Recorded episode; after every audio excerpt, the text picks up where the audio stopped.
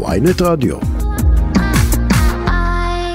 קשה להגזים במשמעות של הדיווחים שאנחנו שומעים על תעשיית ההייטק. בכל זאת, קטר הצמיחה של הכלכלה הישראלית, אנחנו יודעים על הכוח של תעשיית הטכנולוגיה המקומית, ואולי צריך לדאוג לה קצת. אנחנו אומרים שלום, מייקל אייזנברג. שלום רועי, מה שלומך? אני בטוב, אתה שותף בקרן הון אה, הסיכון א', מחבר סדרת הספרים עץ החיים והכסף ומהדמויות הכי משמעותיות בהייטק הישראלי. מייקל, אני אשאל את זה בצורה הכי, אה, אתה יודע, רגילה ו- וסטנדרטית. האם אנחנו צריכים לדהוג להייטק הישראלי כי הוא נמצא במשבר? השאלה מי זה אנחנו קודם כל. אבל אה. כל ישראלי שאוהב את מדינתו ואוהב את הכלכלה המקומית. אז קודם כל כדאי לדאוג לכל דבר ולהיות פרנואיד לגבי העתיד, כי זה מחדד אותנו, זה דבר ראשון. הדבר השני הוא שנמצאים בארץ בשבוע הזה כמות משקיעים מטורפת שהגיעו מחוץ לארץ כדי לבדוק הזדמנויות בהייטק הישראלי, רק אתמול בלילה קרן הענקית third point אה, הכריזה על הקמה של משרד ישראלי, הכסף והמשקיעים ממשיכים לזרום לפה. אבל אה, אה, כל תעשייה אה, כלכלית היא מחזורית באיזושהי צורה, ואנחנו במחזור, ועם עליית הריבית שיש מסביב לעולם, במיוחד בארצות הברית, כמו חוקי הפיזיקה, היא מורידה את המכפילים אה, בשוק הציבורי, בשוק הפרטי, על חברות ההייטק, חברות הצמיחה. ולכן יש ירידה בשווים, ויש יותר מיקוד על רווח, רווח, לא הכנסות רווח, וזה מאוד חשוב, ולכן יש גם קיצוצים, אבל ברוך השם היזם הישראלי יחסית חסין, והוא יוצא, נפתחים חברות כל יום, ויזמים עושים דברים אה, חדשים ונפלאים. אני בעצמי ביצעתי שלוש השקעות כבר השנה. Hmm. אז על מה הם מדברים כשהם אומרים על אה, צניחה בגיוסי ההון לעומת הרבעון המקביל אשתקד ועל זה שמשקיעים אה, מספרים על ירידה בפעילות?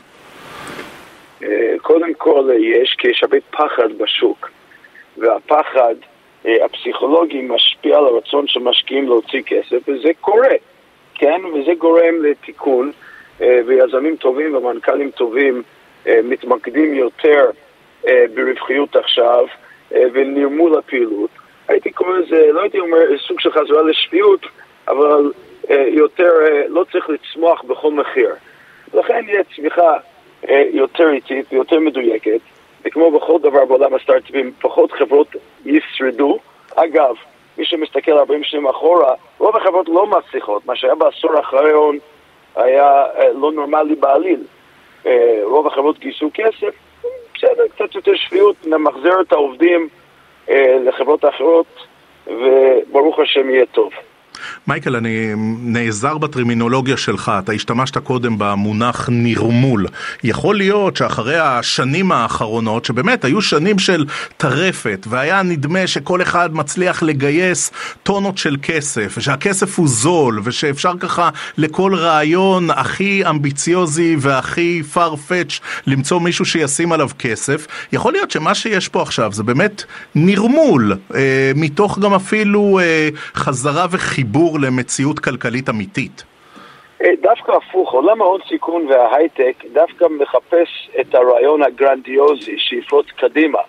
מה שהיה הוא יותר מדי השקעות בדברים אינקרמנטליים שמתקדמים לאט אה, וחשוב שאפשר לחזות את העתיד הזה וכמה הוא יהיה שווה וזה התבדה אה, ולכן החזרה לנרמול הוא השקעה בחברות עתירות אי ודאות ועתירות אה, סיכון שיכולים לפרוץ קדימה ולהיות משהו באמת פורץ דרך אה, ויותר גדול. ורק היזמים הבאמת אה, אה, עוצמתיים ובעלי האומץ הרב יוצאים לשוק עכשיו וזה טוב, לא כל חברה צריכה להיות סטארט-אפ נתמך הון סיכון, הכל בסדר, אפשר לפתוח חברה. אבל המגה טרנד אה, שאי אפשר להתכחש לו הוא שהטכנולוגיה תופסת יותר נתחים מהכלכלה המסורתית. ומה שפעם היה בנק היום הוא פינטק, ומה שפעם היה ביטוח הוא למונייד, ומה שפעם היה אה, שרשרת אספקה אה, אה, רגיל הוא היום טכנולוגיה ותוכנה, והטרנד הזה לא מפסיק והוא יתקדם עוד כי אנחנו צריכים לטפל בפריון במשק, והדרך היחידה לטפל בפריון זה טכנולוגיה. עכשיו, מייקל אייזנברג, כשאנחנו מדברים על מה שקורה כאן בישראל, אתה מרגיש שישראל הגדולה, כן, שומרת על התחרותיות שלה, אנחנו עדיין רלוונטיים כמו שהיינו, הזכרת פינטק, יש כמובן את תחום הקריפטו גם, יש, אתה יודע, יש, יש הרבה מאוד ביקורת על זה שמצב התשתיות בישראל הוא לא מספיק טוב, גם הפיזיות, גם תשתיות חינוכיות, כשאתה מסתכל במבט אסטרטגי, אבל גם מבט רוחבי, אתה אומר אנחנו שומרים על התחרותיות שלנו? מה שבטיפולו של הממשלה והמדינה, קרי תשתיות וחינוך, הוא במצב רע. הוא גם יקר, הוא גם לא מושקע והוא בלי מעוף אה, וחזון. וזה צריך לטפל בו, שיפסיקו לעשות פה בחירות ויתחילו לעשות פה ביצוע תשתיתית עמוק עם קצת אומץ. זה אחד. הנושא השני של הרלוונטיות של ההייטק הישראלית, הישראלי הוא רלוונטי מתמיד מכמה סיבות. אחד, בארצות הברית למשל, אנשים עובדים מהבית עדיין, לא חזרו למשרדים. החזרה למשרדים חיונית ליצירתיות, ופה בארץ אנשים חזרו למשרדים וזה מעולה, מעלה את הרלוונטיות שלנו. שתיים, יש פה פחות תקינות פוליטית הייתי אומר, וזה מה שמאפשר גם יצירתיות, אפשר לדבר פה חופשי, אנחנו מדינה חופשית יותר מרוב המדינות בעולם עכשיו, ולכן זה מושך משקיעים לפה. אתה אומר, רגע, אני, אני, אני רוצה להתעמק בזה, אתה אומר ה-PC הפוליטיקלי קורקט הוא הורג את היצירתיות של הטכנולוגיה בעולם. ככלל, אני חושב, כן. אז, אה, ובוודאי גם הטכנולוגיה, אנשים צריכים להיות נועזים בעולם הטכנולוגיה, בעולם היזמות, ככל שאנחנו מגבילים אותם, אנחנו בבעיה. עכשיו סיימתי פגישה עם מישהו מארצות הברית, מישהי דווקא, שאמרה לי, קשה, קשה שם באמת לפרוץ דרך ולדבר פתוח ולחלום עמוק, כי אתה שומר על עצמך במה שאתה אומר כל הזמן. ודבר שלישי, שהתחומים שישראל טובה בהם, בין אם זה קריפטו, בין אם זה אה, אה, דברים מולטי-דיסציפלניים כמו ביולוגיה סינתטית, בין אם זה בינה מלאכותית, שאנחנו מתקדמים בו בעוד, הם בדיוק התחומים שהעולם צועד לקראתם. יש תחומים שהם יותר תשתיים כמו אה, טכנולוגיות האקלים וכן הלאה, שאנחנו פחות מתקדמים בהם, אבל די והותר מדינה קטנה עם תשעה מיליון אנשים. יש מלא הזדמנויות. אתה הזכרת את זה בתשובה קודמת שלך, אנחנו אה, שבוע לפני בחירות, ואם נדייק, אנחנו שבוע לפני עוד סבב בחירות. במדינה שאין בה יציבות פוליטית ואין בה אה, ממשלה מתפקדת כבר כמה וכמה שנים, ואנחנו חגגנו פה את העברת אה, תקציב המדינה כאילו זה לא דבר מתבקש, מתי הדבר הזה יחלחל ויפגע בתעשיית הטכנולוגיה הישראלית, או שהיא יכול להיות אה, חסינה מכל האירועים הפוליטיים פה? שאלה מצוינת, אה, מכל הסבבי בחירות כולנו מסחרחורת כבר, אה, אבל אה, מי שמסתכל מסביב לעולם רואה שגם אנגליה הופכת להיות מדינת עולם שלישית, לא מתפקדת, הפוליטיקה שם גם לא מתפקדת.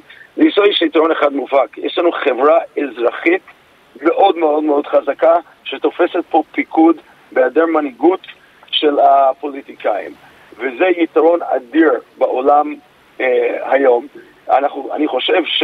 בכלל הפוליטיקה צריכה לעבור מניהול אה, של החיים שלנו לליהוק החברה האזרחית, אמרתי את זה בכמה וכמה פעמים, היוזמות האזרחיות פה, גם בהייטק, היזמות ההייטקית וגם היזמות של המגזר השלישית מדהימה, צריך ללהק אותו ולהכווין אותו ולהשקיע בו, שיהיה פה אה, יותר טוב. האם זה יכול לפגוע בנו בעתיד? תראה, אנחנו לא יכולים להיות מדינה לא מנוהלת כי יש לנו אויבים מבחוץ. ואני מצפה מהפוליטיקאים שיתעשתו. אתה יודע מה, עזוב רגע את הדברים שמבחוץ, אין פה חוק וסדר בתוך המדינה, אה, יש פה בעיות... יש פה בעיות מאוד משמעותיות בתחום החינוך, זה הכל עוד בתוך מדינת ישראל, זה לא על הגבולות. תראה, בתפקידי האחר אני יושב ראש השומר החדש. חוסר המשילות והאכיפה במדינה הזאת משוועת לפתרון. אי אפשר להמשיך ככה. המשילות והאכיפה לא מתפקדים מספיק טוב, ואי אפשר להמשיך, רק צריך להגיד את זה, זה שזה לא בראש סדר עדיפות של כל מפלגה בישראל, זה שערורייה. ומציתים פה אה, מטבנים של חקלאים, גונבים פה עגלים, והמשילות גם בערים יורדת, וצריך לטפל בזה וצריך נחישות ואומץ, מה שאין עכשיו. ואנחנו, בתור אזרחים, אנחנו צריכים לדרוש את זה מהם, ואנחנו צריכים גם לבקש, לא רק לבקש, לדרוש החברה האזרחית, כמו השומר החדש ואחרים, לכדי סוג של משמר לאומי, שאנחנו נוכל לעזור להם, כי הם לא, טוב בניהול, לא טובים בניהול, זה האירוע. המדינה לא טובה בניהול. אי אפשר לכחש על זה כבר. כן. מייקל אייזנברג, שותף בקרן הון הסיכון א', מחבר סדרת הספרים עץ החיים והכסף. מייקל, תודה, תודה רבה על השיחה. אני בשנייה, אני רק אוסיף, אני חושב שהמדינה תראה יותר כמו יזמי ההייטק ויזמים החברתיים שתופסים פה אחריות, כמו בחירות אחרי בחירות, ופוליטיקאים מתקדשים בלי הבדלים ביניהם ובלי מצעים, מצבנו יהיה יותר טוב, ואני מאחל לכולם ממשלה טובה וחברה אזרחית עוד יותר חזקה. אמן ואמן. מייקל אייזנברג, תודה רבה. ביי.